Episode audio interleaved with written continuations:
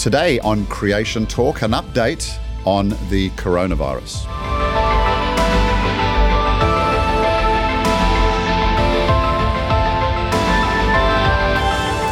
Well, welcome. I'm Gary Bates from Creation Ministries International. I'm with Dr. Robert Carter, one of our biologists. Uh, three weeks ago, uh, Rob and I did a podcast on the coronavirus situation in China. Things have changed very, very quickly, and we are now in a global pandemic situation. But something interesting this week in history, Rob. 1867 the creationist Christian medical doctor Joseph Lister introduced the idea of using antiseptics in medicine, specifically in surgery. And he was basing that on the work of Louis Pasteur, another mm. creationist Christian, doing very good applied thinking in the sciences. And those two men have blessed our modern world more than just about anybody else.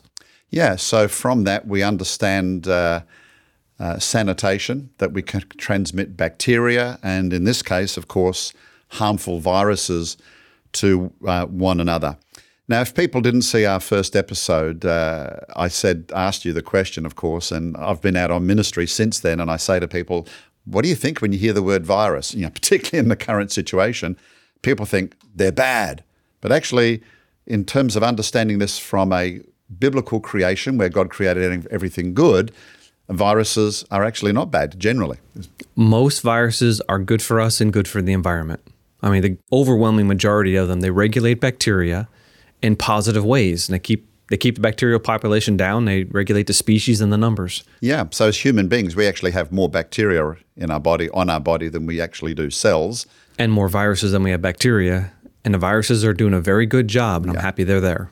So all viruses were, believe it or not, folks, originally once good. Obviously, we're in the middle of a situation we're dealing with a virus that is not good. Now, we can say from a big picture point, there was a fall, there's a change. Lots of things have changed in creation. Specifically, um, in this case, a virus is harming the human species.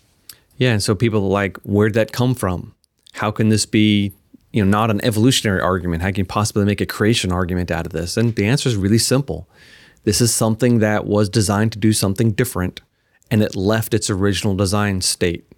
Now, of course, all species, uh, we carry mutations, copying mistakes in our DNA uh, that can often introduce bad things. Um, from an evolutionary argument, there's no benefit to evolution because we're reducing the genetic information.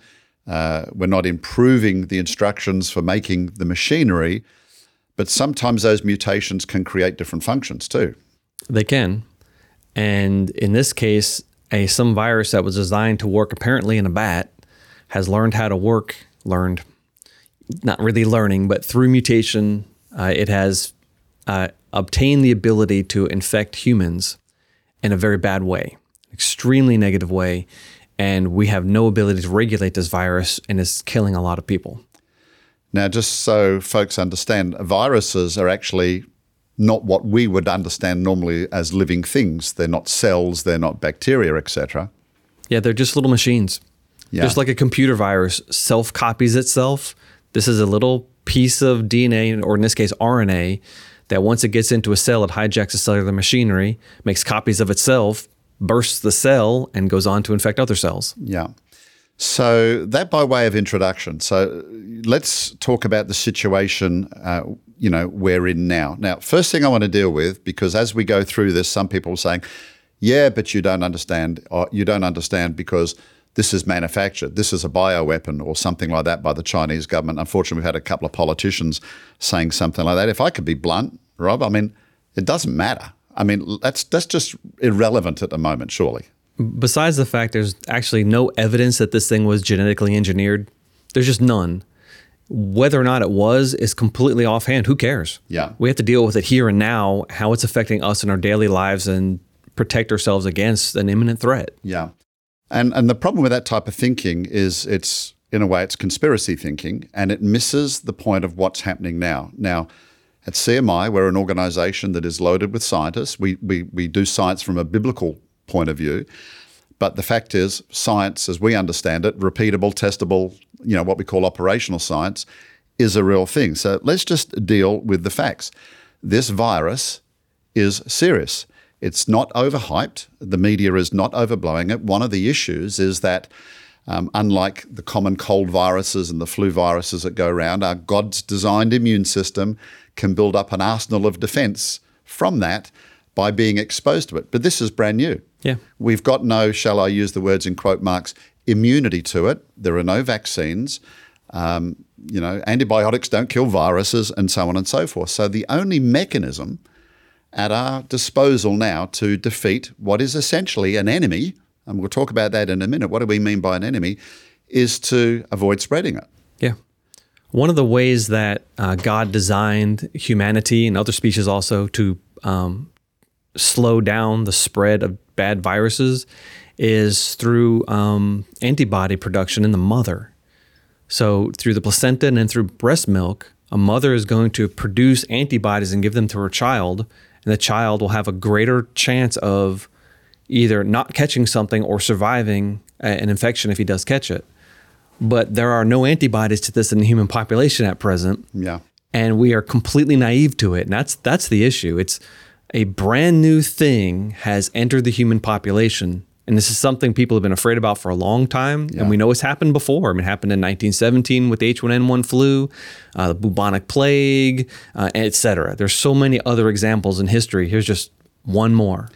So we have to say um, that is why our governments are reacting uh, in such a way. And, you know, we're sitting here uh, in the US um, with a, a, little over 4,000 cases at the moment. Today, yeah. But I got to say, folks, this is going to be the tip of the iceberg.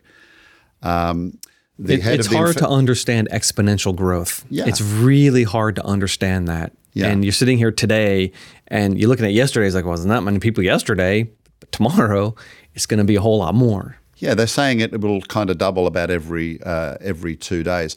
One of the scary things about this is um, when we look at the rates of people who've recovered compared to the ones that have died, and that's the way you've got to work out the mortality rate. You don't look at how many are infected; it's how many caught it, how many recovered, how many died. Um, we're looking at seven to eight percent. Yeah, that that's seven times roughly more deadly than the annual flu, or more than that because the flu death is less than one percent. But one of the other issues, though, is that in order for a person who's really sick with this to not die, it costs a lot of money. Mm. I mean, the medical establishment, if we get a huge wave of people who are all sick at the same time, I mean, look at Italy, it could be become overwhelmed. Yeah. And that's why we're, you know, the government is advocating social distancing. That's why we as CMI are advocating social distancing. Just everyone, just chill, you know, stay home when you can, you know, yeah. don't go shaking hands and hugging people if you don't have to, just yeah. because this that's the way things are spread. Yep. And I'm sure we've all got a couple of weeks of food in our houses. Uh, we're not all going to fade away and uh, and waste. Yeah, and so people might be eating saltines and sardines by the end of this, but yeah. Yeah. So, you know, in this respect, I have to say our governments are trying to do the right thing by us, and we need to heed their advice. So it's not a global conspiracy. Exactly, it's not a conspiracy. So when our governments and you know, advised by our health uh, authorities are saying this is new, um, we now have three months of data. We know which particular group of people um, it is. Uh, it's got the highest mortality rate, or it's affecting, which is those with pre-existing medical conditions or the elderly we don't want to get to the stage. We, you know, our last podcast we talked about China being locked down. We said, could you imagine a city like New York or Atlanta being locked down? We don't want to get to that, folks. So ultimately, well, San Francisco is already putting a lockdown sort of thing, quarantine, and we already have all these European states uh, cordoning off their highways so you can't travel. Yeah, and Italy is just, I mean, they got socked. Do you know what? I think uh, kind of the principle of do unto others applies here, doesn't it? I mean. Yeah you know, you might be young and fit and say, well, I'm told I'm only going to get a cold out of it. Um, but, you know, I'm 60 years of age and I'm a high risk category. So, in what some respects, it's a little irresponsible to go out and spread it and share it around. Our churches are closing down uh, in the US here and around the world. So, obviously, it's been taken seriously. So, there's not only a health issue, unfortunately. Uh, as I said, we're at the tip of the iceberg. There's going to be an economic one as well. And so this is a major situation that none of us have ever faced before. It's unprecedented. We had the Spanish flu, which Rob mentioned, uh, 1917 to 18, at least 50 million people around the world. The bubonic plague, I mean, we don't know. They estimate even a third of the world's population.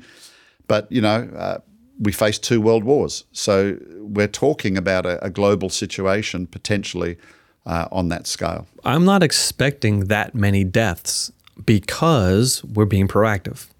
Because governments and individuals are acting properly in, in most cases. And that's one of the dangers in this, actually.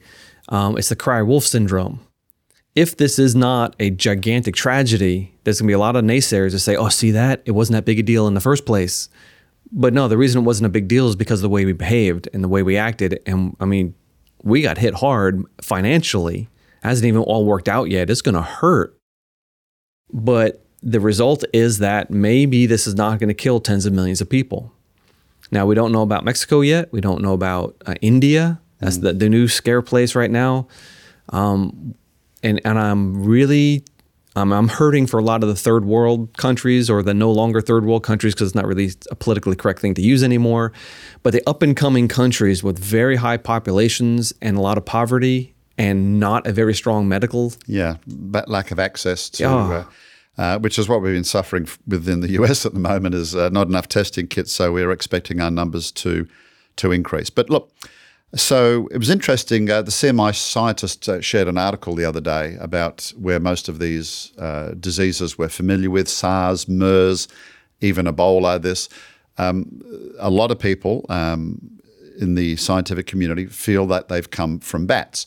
Now, bats are a very, very interesting species. We very have them in Australia, where I lived in Brisbane, where our CMI office is down under. Uh, you know, the sky can go dark in the afternoon as they fly overhead. These are fruit bats, but even those fruit bats carry a dangerous virus called virus. Yeah, uh, it's it's very very toxic. You have to be very very careful with them. But in this scientific paper that came around, something very interesting is that the bats have particularly robust immune systems. That really surprised me. I thought that was really cool. So it looks like when bats get exposed to these viruses, uh, they produce inter interferon.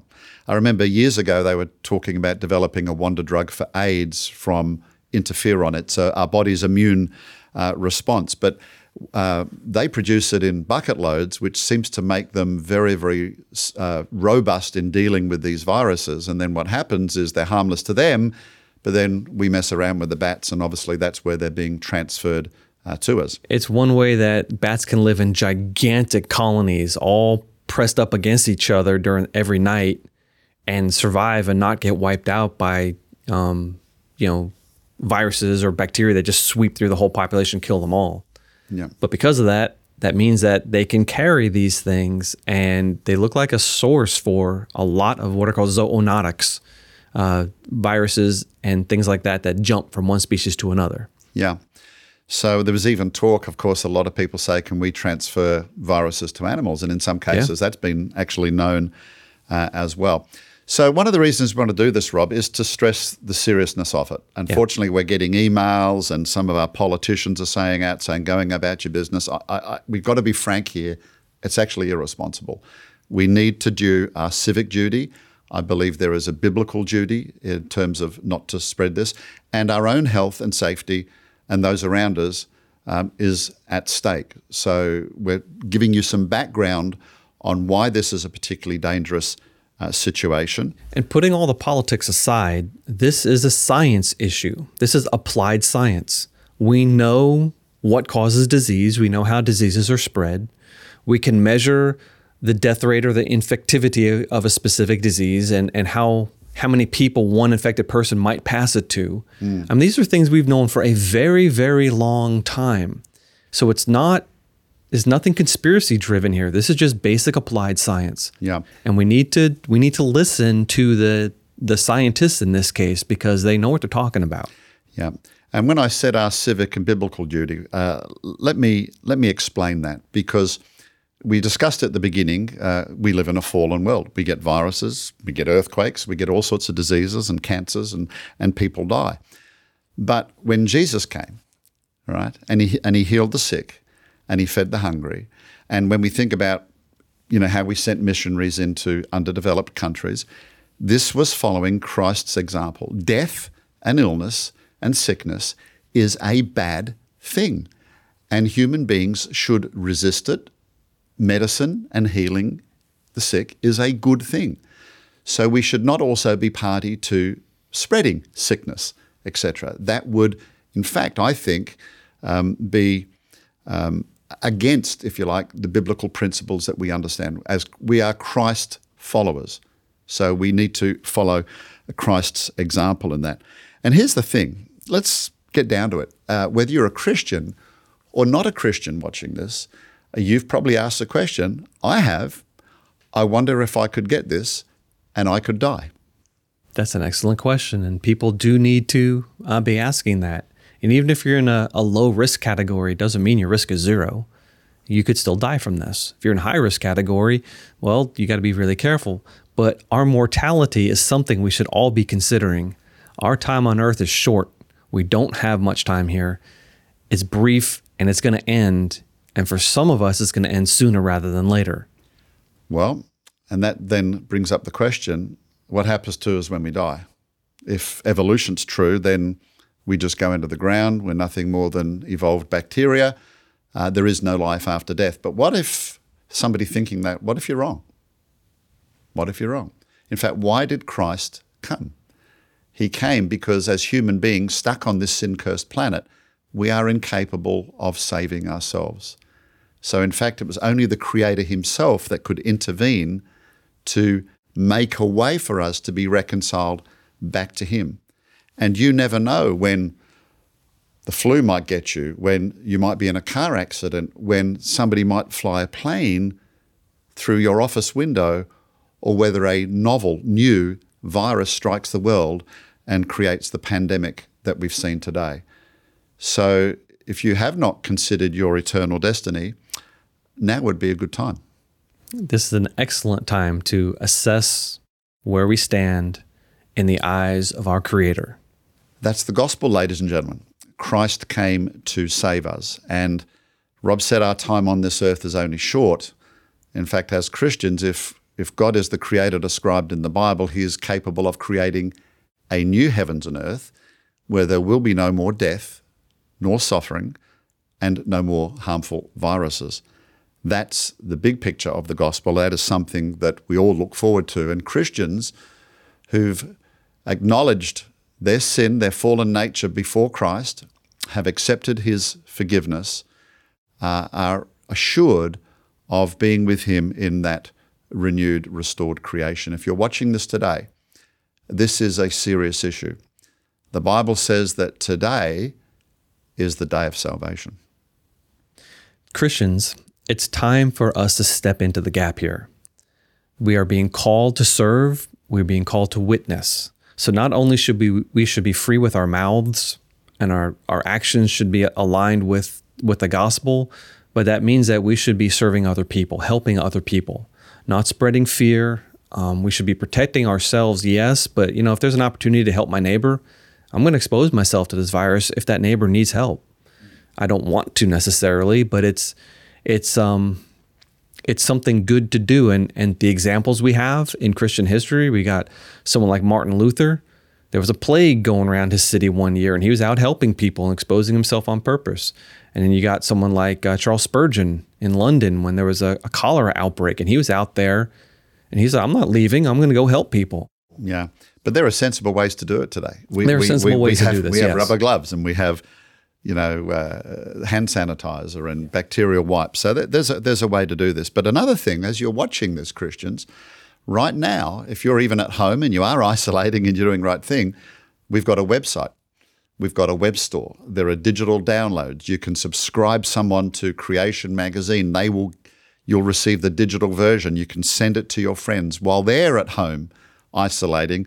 You know, instead of watching Netflix, why don't you get them to watch and why don't you watch some creation videos so that people are prepared. Share this podcast with somebody and some of the others uh, on our site. Let's take this opportunity to fill our minds up with good things, kingdom related things, so that we're better prepared to talk to other people. Yeah, I you know I watched too much Netflix over the last couple of weeks, and it's actually getting really boring. And so let's study the Bible, study God's word, study God's world. Actually, just jumping in, in fact, the highest trending movies on Netflix and Prime at the moment are things like Pandemic, yeah. Outbreak. So, folks, uh, don't get your facts from fiction movies. Again, share it and don't forget tons of resources on our site. Creation.com has over 12,500 articles. Besides uh, Rob's article on the coronavirus that is linked below, we have lots of articles on viruses. How did bad things enter God's good world, for example? So, uh, this is an update. Uh, three weeks after we posted the first one about Wuhan in China, and we'll be continuing to monitor the situation and you never know. Uh, let's hope things don't get worse and we don't need to do another update later on. Most of all, can I ask all of you out there to pray? Pray for God's mercy on your country, on your family, and again, if you're not a Christian, uh, pray and confess your sin before Him and ask His forgiveness today. We'll see you next time. Thank you.